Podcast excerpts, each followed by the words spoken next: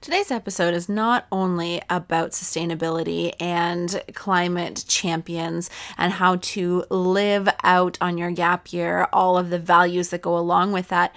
It's also about having confidence as a young person to connect with different resources in your community that are a really, really powerful way to make the most of your gap year. So I'm so excited for you to listen to Kayne and his story about how he got involved in climate action. And I hope it inspires inspires you to find your passion and then find the people that can help share those same values and help you to move forward to make this world a better place. We all need a little bit of that right now.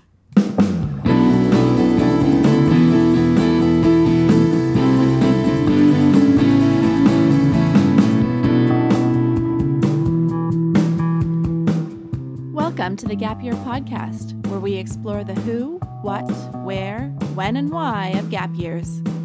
It's real people sharing their stories, ideas, and experts diving deep into how you can make the right decisions in order to have a meaningful gap year.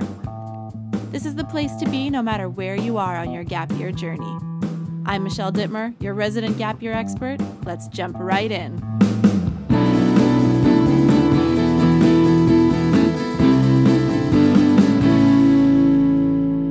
Hello, everybody out there, and welcome to the Gap Year podcast. Today, our guest is Kayne Boyall, and he is currently a student at the University of Guelph, but he has a real passion for what's happening to our natural and not so natural environment and what is happening with our climate crisis. So, I've invited him here today to share a little bit about what a climate action gap year might look like and what are some of the things that we should be considering if we're having a gap here, but we want to be climate conscious. So, Kayne, thank you so much for joining me today.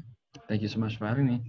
Well, why don't we? Why don't you give us a little bit of a background on who you are and why you have become, or why you are so passionate about what's happening with uh, with climate action and the climate crisis? Yeah, definitely. Um, so I think I've always I've always kind of um, had an interest in the welfare of the environment. Um, whether that was from my grandfather, who uh, was a was a very heavy naturalist um, when I was younger, or um, just kind of projects that I was involved with, like in elementary school, um, it's always kind of been like a central aspect to what I wanted to do, um, and then that's matured along with my academic career, and then when we moved to Canada, um, like between grade eight, grade nine, and ten, I kind of just solidified that and like realized that uh, this would be the perfect way to not only give back to the community that welcomed me so so warmly, but to really give back to um, like the the natural environment that has you know done so much for us. Um, so that that it just kind of fitted organically. And um, the more and more I got involved, the more and more I realized what a dire situation we, we were finding ourselves in. Um, and yeah, the rest is history. I think that's incredible um, that it that it was seeded so young, and I think it's something that's really important to a lot of young Canadians and a lot of young people around the world as we're realizing what situation we're currently in and what damage has been done and what is reversible and what is irreversible so i'm really yeah. glad that you were were able to move past that kind of stifling overwhelmed feeling of hopelessness that that can sometimes be a little bit paralyzing and move to a place of action so i'm wondering um, what organizations did you get involved in or how did you connect with others who had a similar interest yeah um, for sure. It was almost it was almost comical the the way i, I met some of the organizations i've worked with um, like in high school and now in university. Um, i um, so i was good friends um, with a uh, with like an upper year student in high school when i first uh, moved to canada and he worked for the halton environmental network um, as like a co-op program. And i got involved with him. He invited me to a volunteer event. I met the executive director there and um, like we're not close friends and like I work with her all the time. Um, and then from there, I kind of uh, got involved with an agency that they're part of, the Halton Climate Collective, um, and got involved with uh, projects that they're running now. Um, I'm one of the I'm one of the senior youth stakeholders uh, for the Halton Climate Collective, um, which I'm I'm loving every second of, of what we're doing there. Um, and it, and it really is like a boots on the ground uh, youth climate action based program that we're running.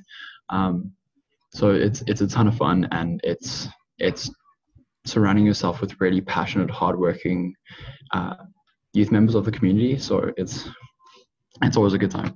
Um, but we're all super focused on you know making our community more climate resilient and more sustainable and more progressive. Um, so we all have that common drive. And then uh, I got involved with groups like the Oakville Green Conservation Association and uh, World Wildlife Fund. Um, so those are yeah, um, just just kind of finding finding organizations that coincided with my interests and my values, and um, honestly, just just opening up a conversation with them. The the worst thing they they could have done was said no, but hardly any of them did. They're always looking for um, some sort of collaboration, especially from youth, because um, they are realizing how important it is to, for one for us to get that experience, but for for them to just have input from so many different perspectives. Um, so yeah, half, half the time it was just shooting an email and being like, "Hey, I'm I'm happy to help. What do you have for me?"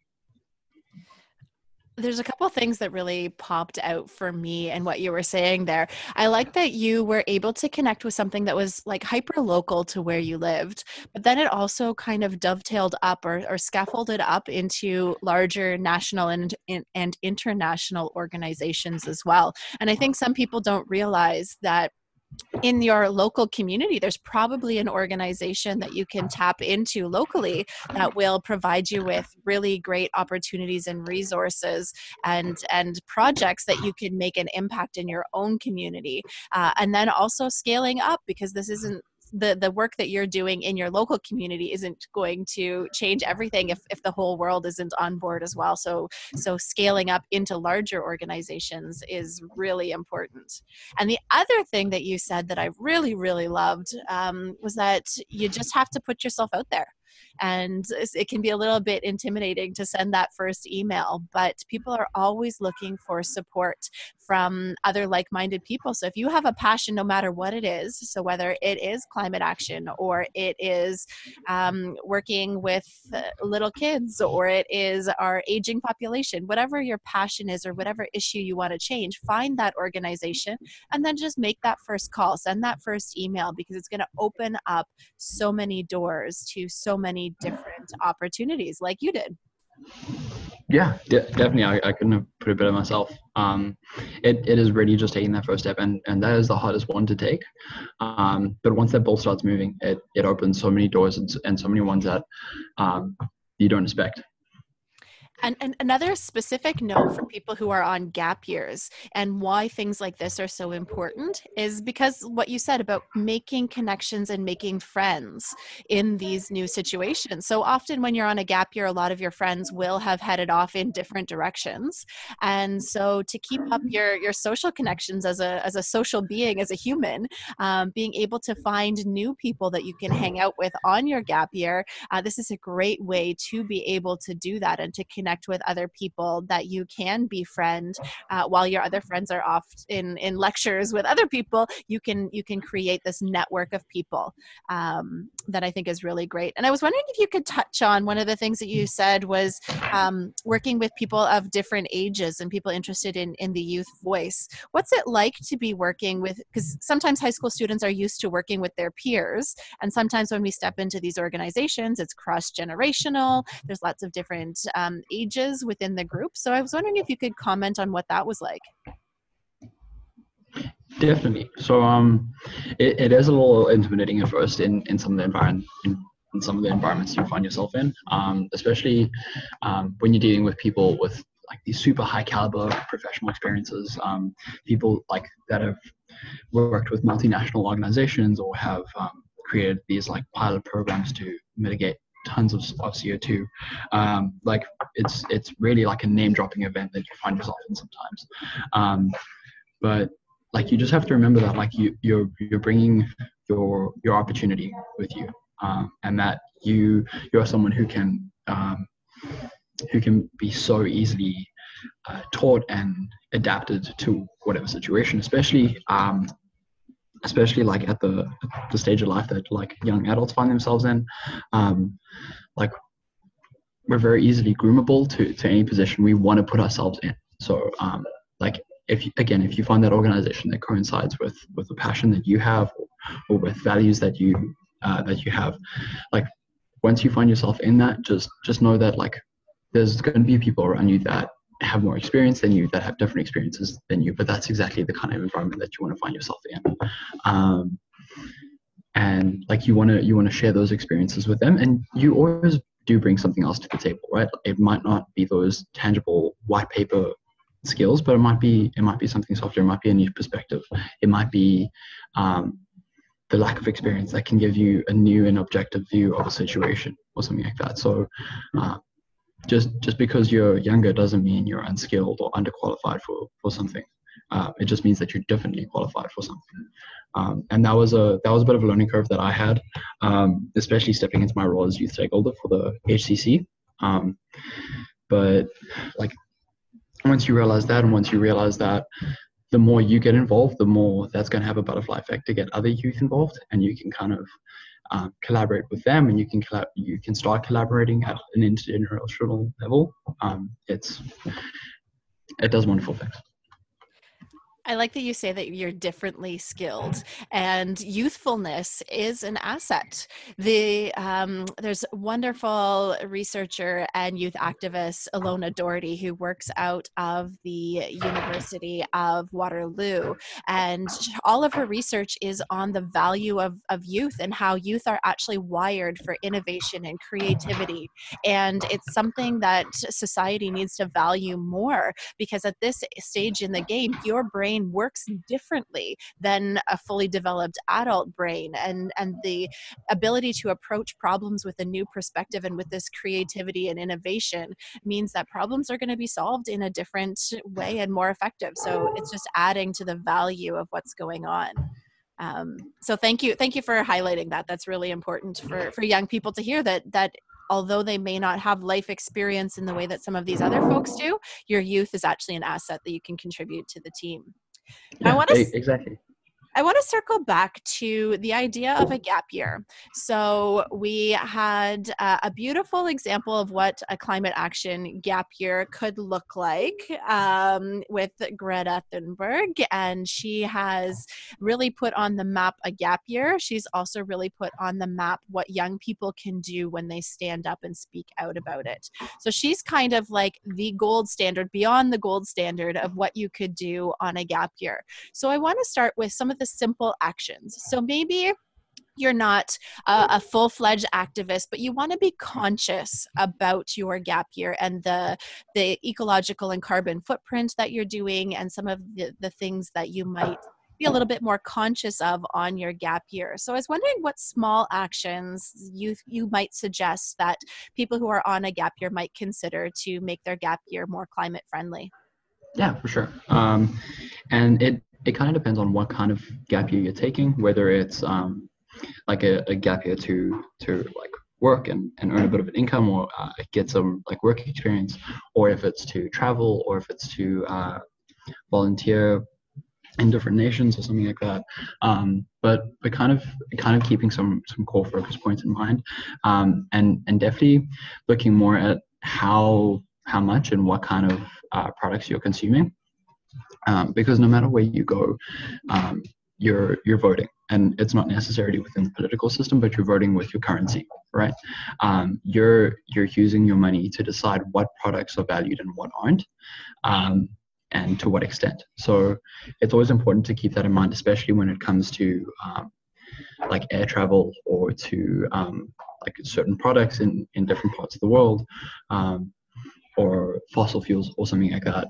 Uh, and and I think as long as stu- as uh, students who are taking gap years um, are are keeping a very pragmatic approach to it, um, then then I think like it is a lot more sustainable to do throughout the full gap year um, than to like kind of come out with a really idealistic view and then um, like kind of have that like kind of collapse halfway through um, because I have spoken to a few friends who are currently doing their gap years and they wanted to live like a carbon neutral lifestyle, but they found themselves uh, like my one friend who visited Europe. Um, like he tried to find a like um, a boat going back to uh, North America, but he couldn't, so he had to he had to fly back. Um, and that again was one of the challenges that Greta Thunberg faced was um, like traveling across continents. But again, with her uh, with her celebrity status, like she she managed to to find something there.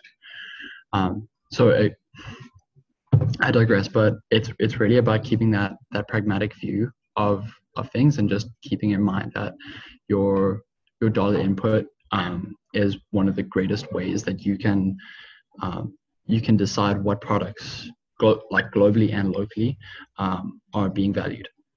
Um, and then, and then obviously, what it gets a bit more specific once you kind of decide what kind of gap year you're taking. So if you're staying at home and working, you might want to uh, look into um, like uh, like healthy active transportation, or you might want to look into ride sharing or something like that. If you're traveling, you might want to look into um, like carpooling from destin- destination A to B and stuff like that.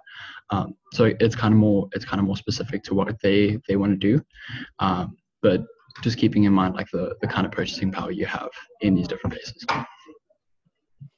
I love it. And I think one of the nice things about a gap year is we tend to have a little bit more time to put into the researching side of things because often when we are making purchases, it's impulse purchases or we're strapped for time and we just need to buy something or we just need to get food or we just need to, to order in that, that sustenance to keep us going. But on a gap year, there's a little bit more time to be thoughtful about the things that we're doing and research the things that we're doing. And so I think that that's important when we're talking about voting with our dollar or in investing in companies and products and um, and experiences that are more aware of, of the climate uh, the, the impact they're having on the climate um, that is a beautiful thing that you could do on your gap years taking that time to do the research. So if you do need to purchase a new backpack spend the time and do the research on where those products are are being created what what um, materials are they being made of? What is the company doing in terms of their environmental policies? So having that freedom of time allows you to make better decisions and once you have done that research you can then make those decisions for the rest of your life. Um, so i think that's really important to to use the time wisely to be able to do that research so you are uh, a more thoughtful consumer. Um, and sure. I, and I like the idea too of really focusing on um, ways that your your transportation is is impacting the climate and looking at opportunities to be a little bit more thoughtful there. Um, so I think that's a, another really great reminder of the simple things that we could do, uh, whether you're on a gap year or not. But specifically for those on a gap year, I think that's a really great thing to do. Now, if people wanted to really level up their gap year and they had that that activist soul and they really wanted to kick it into high gear. What could somebody, what could a gap year look like for somebody who wanted to dedicate their entire year to um, to being a little bit more of an activist or taking on a role in um, contributing to solving this climate crisis?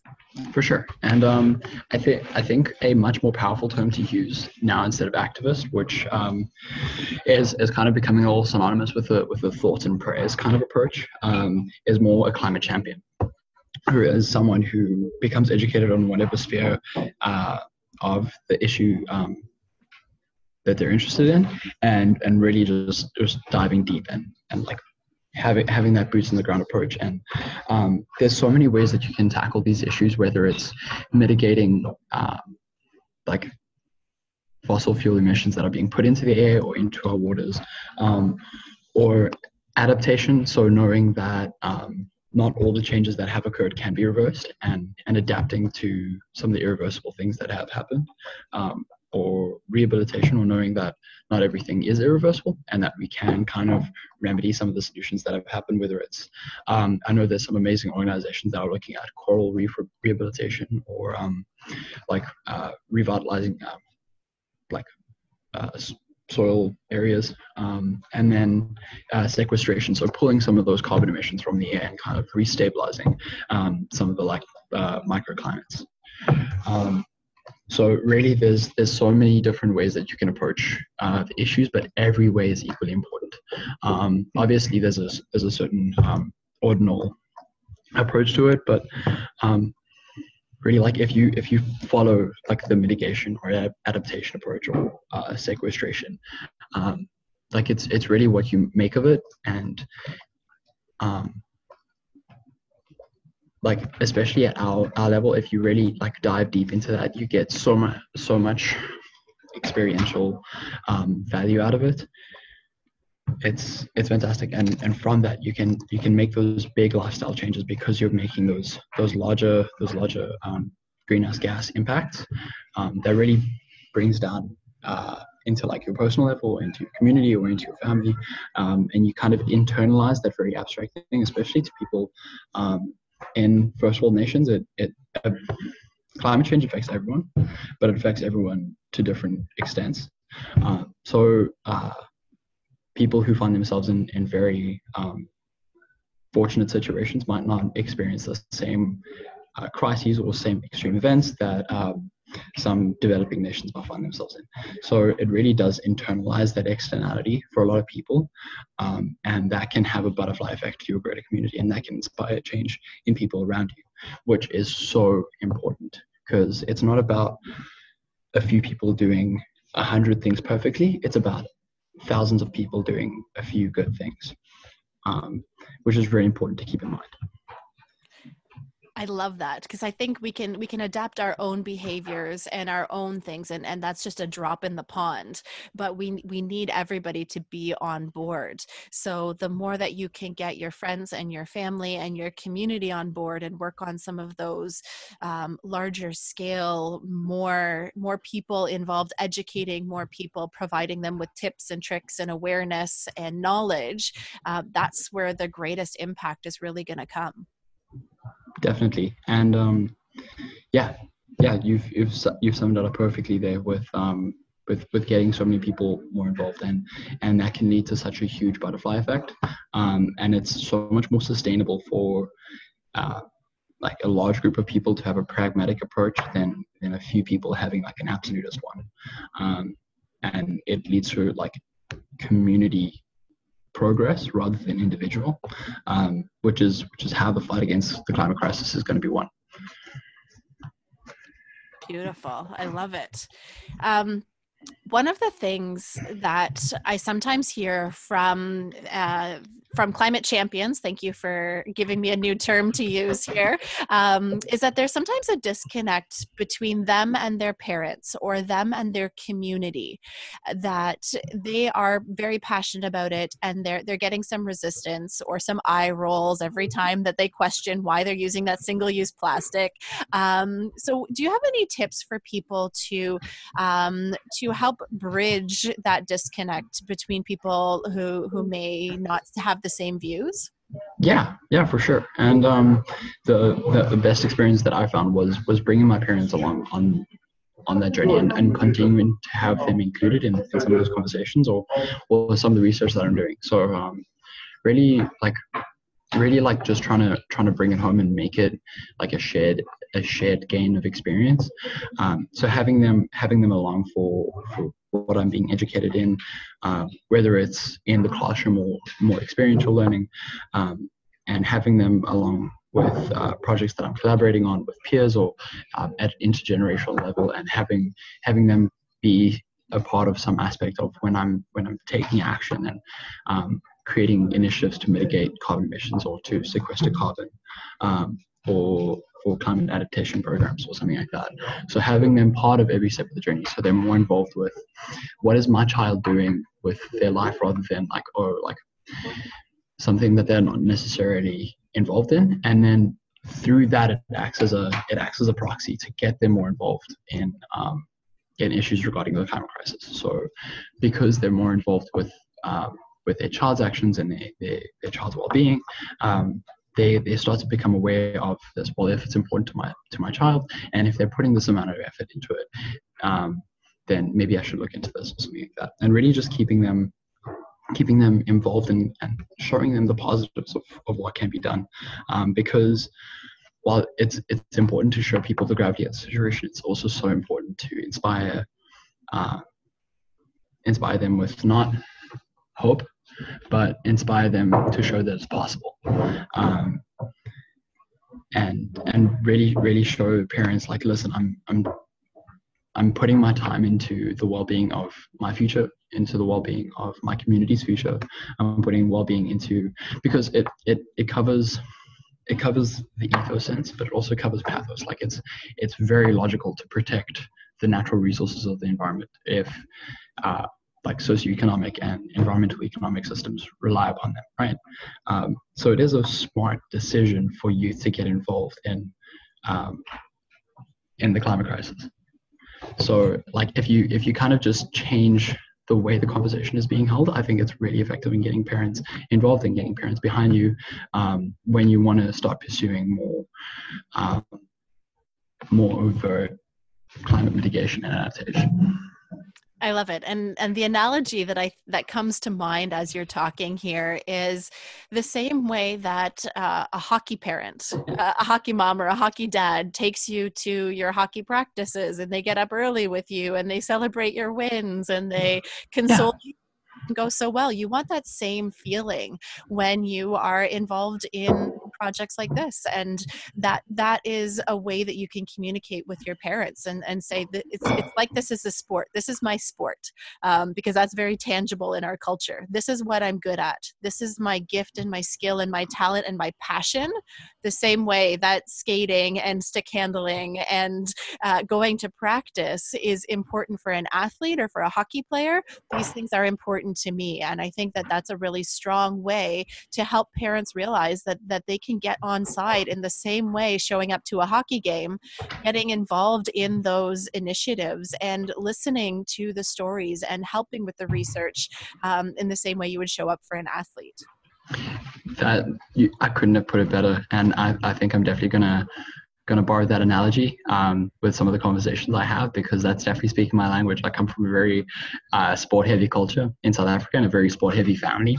Um, whether we were playing rugby or soccer or cricket or uh, once my brother and I got into um, like swimming and rowing and fitness. Like like there's there's always been some sport in the household. There's always some sports game on the TV. Um, so so that that's definitely hitting home for me, and that, that definitely hits home in so many uh, so many wider families and communities and cultures. Um, so I, I think I think that's a perfect analogy. Um, and and it's a perfect model to use.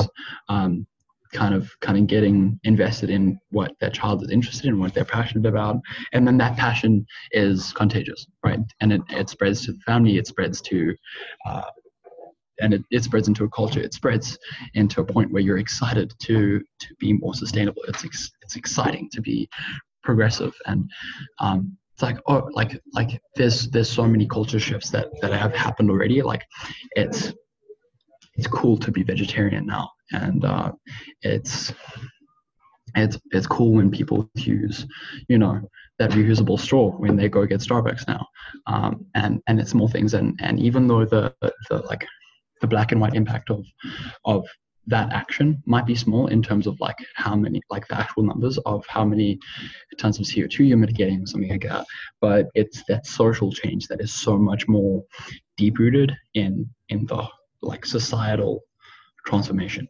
um, that we need to see. So it is a it is a multi-head approach, um, and that's definitely something that people need to take into I, equal importance that uh, as just like individual mitigation and adaptation. I love it. That that just gave me goosebumps. Um, I, I, think the, the fact that you're talking about how exciting it is, like your passion is just coming through so strongly, and that's one of the things that I see in so many gappers. They have a particular passion that just fires them up, and when they connect with community of people who have a similar passion, things just catch on fire. Like this little spark just gets this kindling thrown on it and gasoline on the fire and it just it just explodes into something beautiful. And when the families also eh, join in on that, it can become such a such a beautiful bonding experience for a family and for a larger community to come together over something that is important. And and when we're talking about climate action, these are things that are affecting every single person on this planet every single every single living being on this planet and um, and and what better cause to to stand behind than to um, than to than to support our, our natural environment and the way that that humans are impacting that environment. Um, so if people wanted to learn more, where would you direct them? Where would you send them? I, w- I would send them on the closest laptop they could find, and um, definitely there's there's, um, there's we have the the world database at our fingertips uh, now in the, in the information age.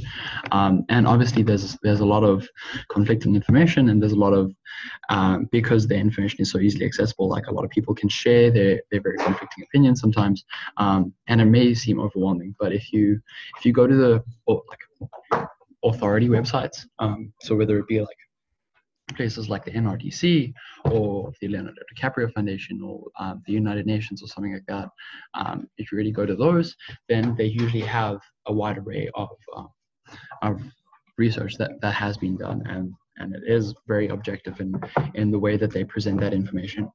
Um, so, so definitely that, but getting in touch with your local NGO and, and finding out more from them. Again again just opening up the conversation being like hey i want to learn more about this. I want to i want to be more educated on that which which is exactly the the character type of a climate champion of being educated being collaborative and uh, being um, action orientated um, so so first off if, if people are wanting to get educated on this that is the best and the first step. Um, but but definitely just opening that that conversation up at both the um, you know, the gold standard level, like you were talking about, of um, of like places like the United Nations or NRDC or World Wildlife Fund, um, or the um, International Panel on Climate Change or something like that. But then also going to your local level of like asking like, hey, how is my community specifically being affected? Because um, climate crisis related events happening in Oakville, Ontario might be different to Karachi, Pakistan.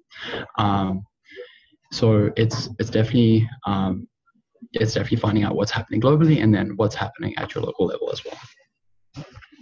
I love it. And and you just spat out so many great resources and we'll link to them in the show notes. Um, so so if you miss them, don't worry, we will we will make sure that you have access to them on the show notes for this episode. Now, before we sign off, is there any other messages you want to send out to folks on a gap year uh, um, that you would like to share with the, the listeners? Um, well, I, I, I, think you're doing a, fantastic job here in, in giving them uh, information and a, and a platform to know that to know that they are supported in in uh, taking their gap year, but just know that um, if you are if you are taking that gap year, first of all, fantastic for for knowing when you know you need some you time and and you need to grow outside of the classroom environment. Um, but know that if you are doing it and you are interested in um, in climate progressiveness and climate sustainability, um, anything and everything helps, right? If it's a if it's a one by an inch or if it's a one by a mile, it's still a one. And and whatever you do, just just don't stop moving forward, right? Don't don't stop being the the amazing youth who who want to come in and want to say enough is enough. We are taking a stand against unsustainable behavior. Don't stop being the youth that said, you know, that like here's the line where we're taking a stand. We're um, don't don't stop being the youth that is taking the planet's livelihood seriously. I think that's such a beautiful message and so heartfelt and I I know that's going to resonate with so many of our young people, and we'll definitely use that soundbite uh, to to share far and wide because that message is is so powerful, and the encouragement that some people might need to hear um, when they're when they're coming up against a, a problem that's so large, and uh, the the impact that they can have will make a difference. And uh, coming from somebody who's living and breathing uh, and walking the talk, uh, I think that will be a really really powerful thing for folks to hear. So, Kayne, thank you so much for joining me on the podcast today and sharing so many incredible resources and shedding light on what is possible on a gap year. So I hope this episode really inspired you to get involved and get connected. Now, if you are currently on your gap year and you are looking for that same sense of community, we are opening for a very short period of time for the last time in 2020 our gap year community, the gap year game plan. So if that's something you're interested in, if you're looking to get the most out of your year, to connect with other like-minded people and to have some accountability to make sure you're getting the most out of this year, you need to check that out. So you need to check out uh, our website and that will connect you with all the information. The link is in the podcast notes notes www.cangap.ca slash certification. Tons of great resources for you, and we would love to see you as part of that community to make sure you're going to get the most out of this year and that you're going to be connected with other people who are on a similar journey in a very, very weird year that we're all in. So I hope to be able to support you on that and would love to see you inside that community.